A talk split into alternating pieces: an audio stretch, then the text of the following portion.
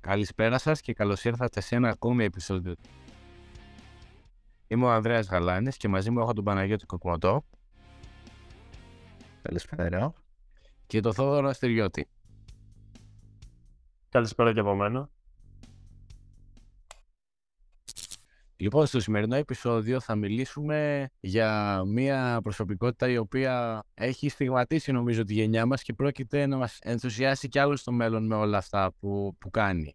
Και δεν μπορώ να μιλήσω για άλλον πέρα από τον Έλον Μασκ. Πολύ σωστά, πραγματικά έχω ακούσει για αυτό το πρόσωπο ε, από έξι εφτά χρόνια πριν, τότε που είχε σαράντα δισεκατομμύρια. Ξαφνικά έχει γίνει viral, όλοι μιλούν για αυτόν και... Για να μην χάνουμε χρόνο, μπορούμε να προχωρήσουμε σε κάποια πολύ interesting facts ε, που τον χαρακτηρίζουν. Τι είναι αυτό που τον κάνει ξεχωριστό, πιστεύετε? Νομίζω ότι είναι ο συνδυασμός που έχει χαρακτήρα γνώσεων, εμπειρίας και ατόμων που γνωρίζει αυτή τη στιγμή. Τον έχει κάνει να είναι στο top ένα των πλουσιότερων ανθρώπων στον κόσμο, αλλά και από τους πιο influential ανθρώπους αυτή τη στιγμή. Έχοντας ξεκινήσει από μικρός, νομίζω, διαβάζοντας πάρα πολύ και εμπλεκόμενος σε διάφορες επιχειρήσεις, νομίζω είναι ο μοναδικός άνθρωπος που μπορεί να βοηθήσει τον κόσμο να εξελιχθεί στο μέλλον. Τι πιστεύετε? Εκτός αυτό, αυτό που θα ήθελα να προσθέσω εγώ είναι και το work-life balance που έχει, το οποίο είναι λίγο ιδιαίτερο. Δεν ξέρω κατά πόσο θα μπορούσε να ταυτιστεί ο κάθε άνθρωπος με, τε, με τις συνήθειες του Elon Musk ε, στον τρόπο εργασίας του, γιατί πραγματικά γνωρίζουμε ότι δουλεύει πάρα πολλές ώρες. Ε, αυτό το consistency δηλαδή που έχει είναι και αυτό μάλιστα που κάνει όλους τους σπουδαίους ε, ανθρώπους να ξεχωρίζουν. Ε, γνωρίζουμε επίσης, Cristiano Ronaldo έχει ένα... Ε, πολύ ιδιαίτερο work ethic, ο Kobe Bryant επίσης. Επομένως, ε, μαζί με όλο το πακέτο, αυτό ε, τον έχει φτάσει στην κορυφή. Σίγουρα και ότι μπορεί να συνδυάσει το, αυτό που είπες, το work-life balance και να είναι μια προσωπικότητα η οποία πραγματικά είναι ευχάριστη να τη βλέπει κάποιος. Ε, νομίζω είναι πολύ ιδιαίτερο ε, αν σκεφτούμε το, το πόσο γνωστός είναι. Γιατί δεν συνηθίζουμε να βλέπουμε άτομα τα οποία πραγματικά να κάνουν ναι, συνεχώς πλάκα και να αυτοσαρκάζονται και να υπάρχουν στιγμές τέτοιες όταν είναι ε, παράγουν τέτοιες ποιότητας έργο. Ξέρετε πόσες ώρες δουλεύει και παρόλα αυτά βλέπετε στο Twitter ποστάγια που ανεβάζει πολύ σαρκαστικά, τον βλέπετε στο YouTube να, να ανεβαίνει συνεχώς, να πηγαίνει σε meetings και πραγματικά απορώ πώς θα αναλαβαίνει. Αυτό πραγματικά είναι αλήθεια.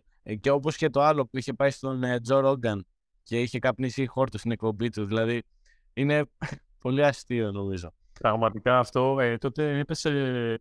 Είχα ακούσει πάρα πολύ απότομα η μετοχή της Tesla και του μιλούσαν, δεν ξέρω, από κάποιο control ε, ότι σταμάτα, ξέρω εγώ, αυτό που κάνεις. Η συμμετοχή ήδη πέφτει πάρα πολύ και οι investors ε, αρχίζουν να μην σε εμπιστεύονται. Γιατί πραγματικά πώς μπορείς να ε, εμπιστευτείς τα εκατομμύρια σου σε κάποιον και ο οποίος καπνίζει χόρτο σε live εκπομπή. Είναι πραγματικά μια πολύ ιδιαίτερη προσωπικότητα και έχει πολύ ενδιαφέρον νομίζω να μελετήσουμε κάποια στοιχεία τα οποία μας έχουν κάνει εμάς εντύπωση.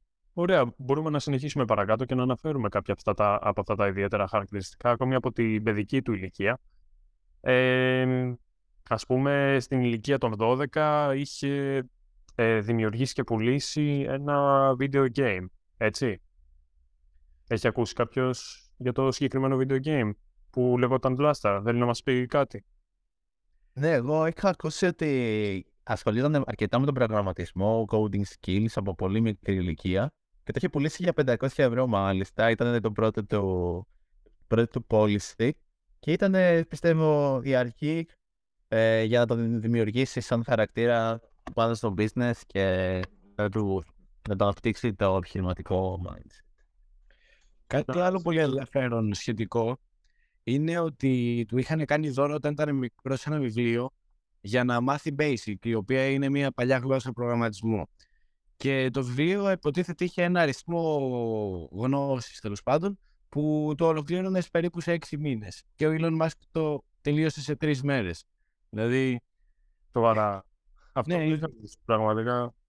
Είναι από αυτά τα, τα περίεργα τα οποία έχει κάνει. Θα σημειώσουμε επίσης ότι πεντακόσια δολάρια που πούλησε το Blaster τότε με τα σημερινά χρήματα είναι σαν χίλια πεντακόσια ευρώ. Φαντάσου λίγο να βγάλεις τα δώδεκα έως χίλια πεντακόσια ευρώ φτιάχνοντας το video game. Τρελό. Είναι πραγματικά ακραίο αυτό που έκανε. Όπως και άλλα που θα συζητήσουμε που έκανε στο μέλλον, έτσι. Ωραία. Ε, τι άλλο σας έκανε εντύπωση? Ας πούμε, ένα fact είναι ακόμα το ότι είναι ο μόνος ίσως άνθρωπος που, όχι ίσως, που έχει τέσσερις εταιρείες ε, αξίας δισεκατομμυρίων. Η κάθε μία, θέλω να πω, billion dollar companies. Ε, επίσης, ε, για την PayPal μπορούμε να αναφέρουμε. Ε, άργησα να το μάθω, η αλήθεια είναι, δεν ήξερα ότι ήταν αυτός που δημιούργησε επίσης την PayPal. Ε, ναι, αυτό είναι κάτι πάρα πολύ ενδιαφέρον, το ότι ήθελε με κάποιο τρόπο να φτιάξει μια πλατφόρμα η οποία να μπορείς να κάνεις συναλλαγές, βασικά αυτό που είναι η PayPal, να κάνεις συναλλαγές με τη βοήθεια του email σου και της κάρτας σου. Ε, και κάτι πολύ έξυπνο που έκανε προκειμένου να προωθήσει την εταιρεία τότε ήταν ότι δεν μπορούσε να το κάνει κάποιος, αν ο ένας δηλαδή είχε PayPal και ο άλλος δεν είχε. Οπότε ουσιαστικά ο κόσμος έτσι άρχισε να μπαίνει, να χρησιμοποιεί αυτό, αυτή την τη πλατφόρμα, η οποία έχει αποδειχθεί πάρα πολύ βοηθητική ανά τα έτη. Νομίζω με αυτό το τρίκ ε, κατάφερε να την κάνει να διαδοθεί πάρα πολύ γρήγορα. Ναι, αυτό, γιατί ε, η ασφάλειά της ε, σε, ήταν υπερβολικά καλή για την εποχή, οπότε ε, αυτό βοήθησε πάρα πολύ. Προσωπικά δεν πιστεύω ότι το ότι έφτιαξε την PayPal ήταν η αρχή του, γιατί από ό,τι ξέρω είχε δημιουργήσει δύο εταιρείες προηγουμένως, την Εξ τελεία κομ και την Zip δύο, οπότε είχε αρκετό κεφάλαιο στην άκρη και αρκετές γνώσεις και εμπειρία. Και από ό,τι ξέρω στην PayPal ε, είχε, είχε μπει μαζί με άλλα τέσσερα άτομα, εκ των οποίων ένας ήταν ο Peter Thiel, Ε, και κάποιοι άλλοι οι οποίοι ίδρυσαν αργότερα πολύ μεγάλες εταιρείες. Νομίζω ένας εξ αυτών ήταν που ίδρυσε την LinkedIn, έτσι. Α, ο Hoffman μάλλον. Ναι, ναι. Εκ των οποίων ε, καταλαβαίνεις πόσο σημαντικό είναι το network που είχε χτίσει καθ' όλη την διάρκεια, το οποίο ανέφερα προηγουμένως και για το, το, το συνδυασμό χαρακτήρα, γνώστης, ε, ατόμων που ξέρει και εμπειρίας. Νομίζω μέσω της Zip δύο ε, από τις πρώτες εταιρείες του ήταν που ε, κέρδισε αρκετά εκατομμύρια και τον βοήθησε να κάνει τα μετέπειτα βήματά του στην PayPal. Μάλιστα, δεν ξέρω, εκείνη την περίοδο αγόρασε και ένα supercar. Το οποίο τράκαρε αμέσως, έτσι. Σωστά, ναι. Τον επόμενο χρόνο. Τον επόμενο χρόνο. Αλλά γενικότερα η, η νοοτροπία του νομίζω είναι αυτό που αξίζει να συζητήσουμε. Δηλαδή ε, ότι έχει πάρα πολύ έντονα το, στι, το στοιχείο της επιχειρηματικότητας. Να πούμε για το πτυχίο του. Ε, πολλές φορές κοιτώντας αυτά τα πρότυπα ε, στα οποία προσπαθούμε να μοιάσουμε, ναι ρε παιδί μου, τι, τι μονοπάτι ακολούθησαν για να φτάσουν εκεί. Και το γεγονός ότι σπούδασε φυσικός, ε, τελείωσε φυσική και να τα κάνει όλα αυτά, πραγματικά είναι λίγο περίεργο. Βέβαια δεν τελείωσε μόνο φυσική. Νομίζω το πτυχίο του ήταν διπλό, γιατί είχε και οικονομικά μέσα. Ήταν physics and economics. Σωστά.